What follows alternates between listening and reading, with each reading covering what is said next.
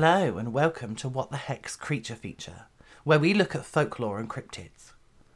Every Saturday, we look at the history of a creature before even describing it and looking at theories of what the creature might be. I'm your host, Glen, and I can't give you the answers to these unexplained things because I don't know what they are. I'm just here to give you the information to decide for yourself. All research is done as academically as I can, and references are given at the end of the episode. This week's episode is a folklore episode. We're looking at the Dybbuk.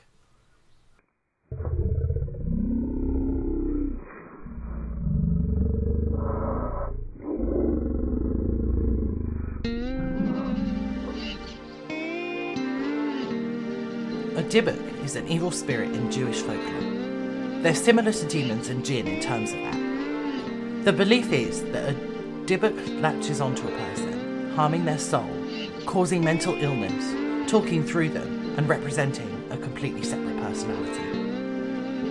The term Dybbuk doesn't appear in the Kabbalah or Talmudic literature. They are only referred to as evil spirits there. The term Dybbuk was actually first introduced in the 17th century using the spoken language of German and Polish Jews. It's an abbreviation of terms that mean a cleavage of an evil spirit and evil spirit from the outside. It refers specifically to an evil spirit attaching itself to a person, since the verb for that translates to cleave.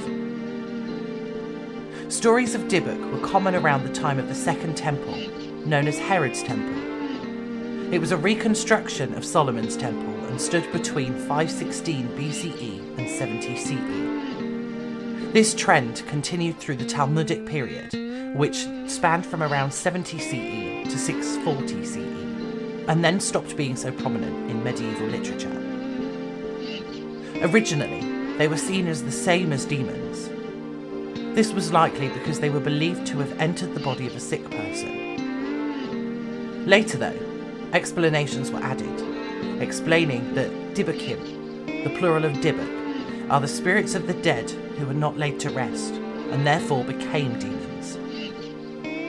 This idea was also common in medieval Christianity.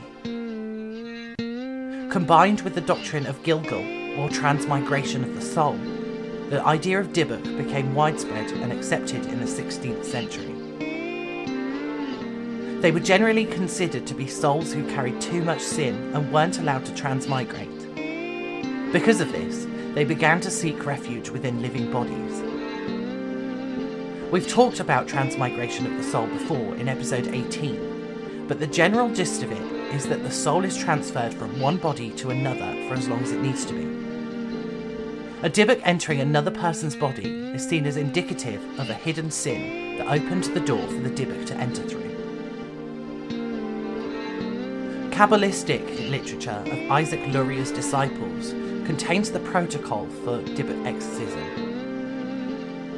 This power is given to a Baal Shem or accomplished Hasidim. They are able to exorcise Dybbuk from the body they have infested and redeem the soul at the same time. This allows the soul to either transmigrate or enter hell. There are several detailed reports of Dybbuk, some going as far back as 1560. Written in either Hebrew or Yiddish, these reports talk about the deeds of Dybbuk. But there are more infamous stories of Dybbukim in more recent years that I'm going to look at. In 2003, a box appeared on eBay. The owner of the box was a 103 year old Holocaust survivor. The person who bought the box was an antique store owner named Kevin Mannis. When it arrived at Kevin's residence, the box was a vintage wine box. Almost right away, Kevin was plagued with unexplained events. Haunting activities began, with items moving and power outages. But Kevin also claimed to have recurring nightmares, bruises, and a persistent smell of ammonia in his house. It wasn't long until the box found its way back onto eBay. This time, the person who purchased the box was Jason Haxton. He said that as soon as the box arrived, he held it. He said that it felt like it collapsed into a liquid state, felt like a knife was stabbing into him, and that it paralysed him from the pain. He said that he would have nightmares of a woman that he described as a hag, explaining that he thought she came with the box. Jason said that he had heard about the mysterious box from a colleague. The colleague's roommate had listed the box after a string of terrifying events. Obviously, we know about these events because I just went through them. But there was more to the history, according to Jason. He said that the box had actually not been listed by a 103 year old. It was part of an estate sale from Oregon the estate had belonged to a Holocaust survivor, though, so that was still correct. The person at the estate sale had said that the box was always shut and put somewhere out of reach. They had been given instructions to never open the box. Jason clearly never received these instructions because he opened the box. He'd paid $280 for it, and he was finding out what was inside. The box contained some strange items, not associated with the wine box. Inside the box, Jason found a goblet, two locks of hair tied with string, pennies from the 1920s, a dried rosebud, a cast iron candlestick holder, and a granite statuette engraved with Hebrew letters. Jason had said that he wasn't worried about opening the box because he didn't believe the story of the box his lack of worry would soon come back to bite him. Soon after opening the box, Jason became very ill. He described it as a tidal wave of bad luck. After some time, he went to a rabbi to ask for advice. The rabbi told him to keep the box in a wooden container lined with gold to negate the evil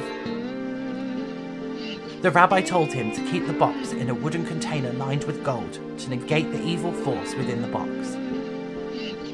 Jason bought a military grade case to keep the container in and said that all of the activity vanished right away. Eventually, Jason buried the box. Many people offered to buy the box, and Jason refused them, saying it would be unethical. He did, however, unearth the box to show Zak Bagans the host of Ghost Adventures.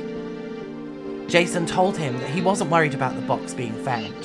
In fact, Jason believed that he had somehow reversed the Dybbuk, creating luck instead of misfortune. The story doesn't end here though. Online auctions still sell these cursed boxes, known as Dybbuk boxes, for as little as $20 on sites like eBay.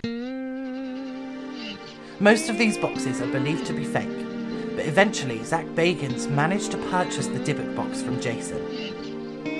He kept it in the museum that he owns. The museum contains all sorts of paranormal items and is in Las Vegas. Rapper Post Malone visited in 2018 and was taken to the room holding Zak's Dybbuk box. In an interview with TMZ, Zak explained that the box usually has a protective case to prevent viewers from tampering with it. Viewers must also be over the age of 18 and sign a waiver before even entering the room. Post Malone was allowed to view the box without the protective case, though.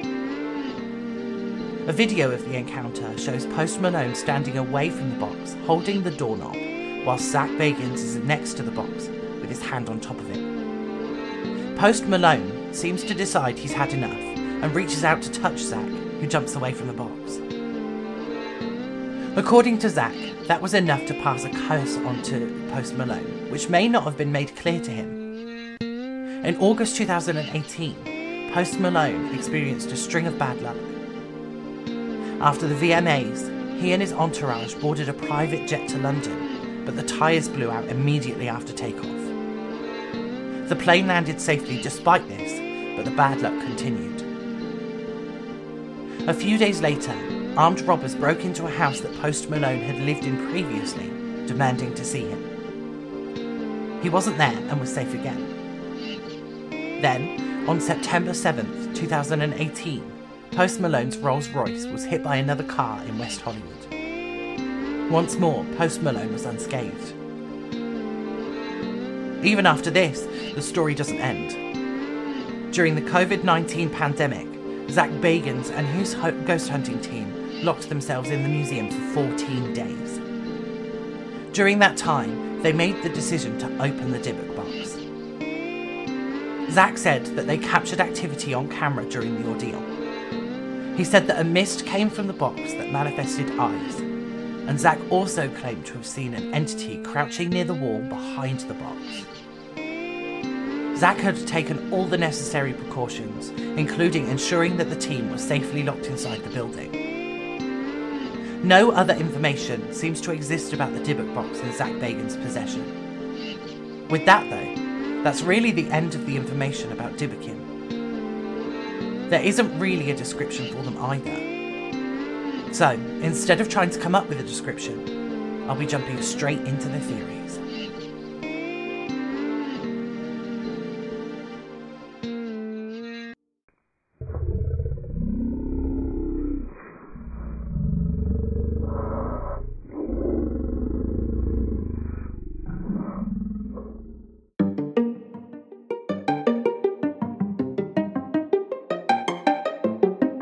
The Dybbuk is an evil spirit that cannot move on, choosing to reside in people or objects instead. In the modern world, though, what is it? In terms of a Dybbuk, it's difficult to tell. It's religious folklore, which makes it very difficult to either prove or disprove. One general theory for possessions is that it's actually a mental health issue. The problem with a Dybbuk is that they seem to attach and destroy lives rather than exhibit different behaviours. In terms of the Dybbuk box story, though, we can talk about more theories. There are some who believe this to be true. There isn't much physical evidence, but the story of the Dybbuk box has multiple people experiencing activity during their time in possession of the box. So, if we take it at face value, the box is indeed the house for a Dybbuk. However, skeptics out there. Author Alan S. Mott said that we believe these sorts of things because they tap into fears, and this story specifically taps into a belief that the supernatural does exist out there and could attack a person no matter how good they are. Elliot Oring, an anthropology professor at California State and folklore specialist, said that the story of the box actually requires some suspension of belief to seem true.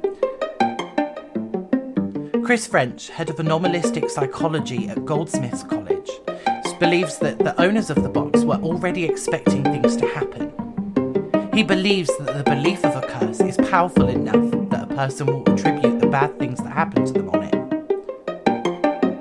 In 2014, skeptic and author Brian Dunning investigated the legend. He determined that the box being inhabited by a Dybbuk was nonsensical. He looked at the folklore surrounding Dybbukim, citing the Encyclopedia Mythica's definition. According to this entry, a Dybbuk is a disembodied spirit possessing a living body that belongs to another soul.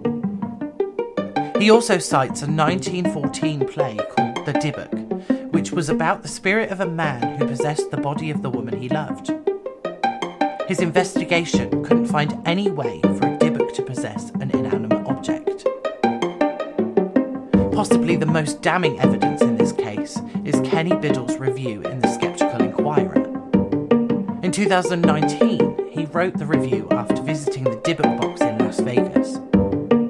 He said, despite what various owners would have us think, the infamous Dybbuk box is not a haunted Jewish wine cabinet from Spain, but instead a minibar from New York.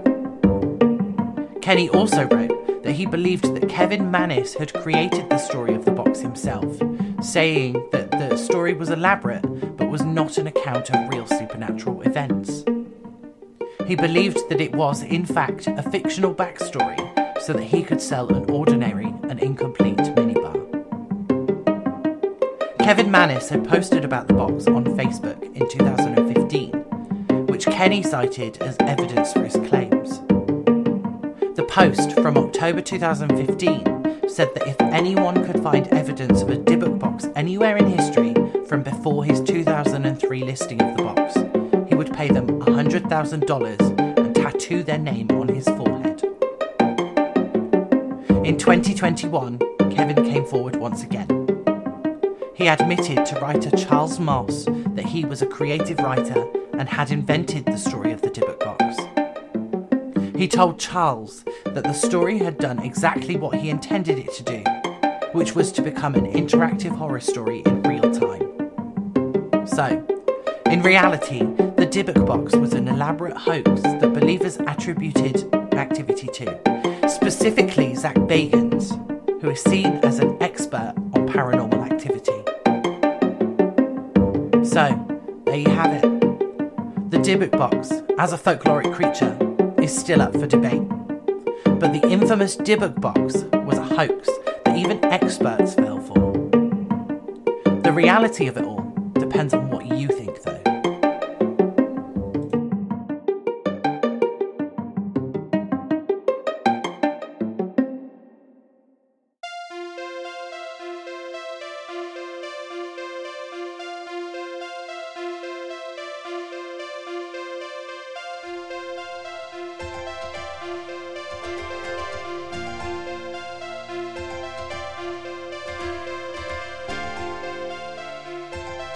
The history from this week's creature came from the Jewish Virtual Library, US Ghost Adventures, an article from The Cut, and an article from People.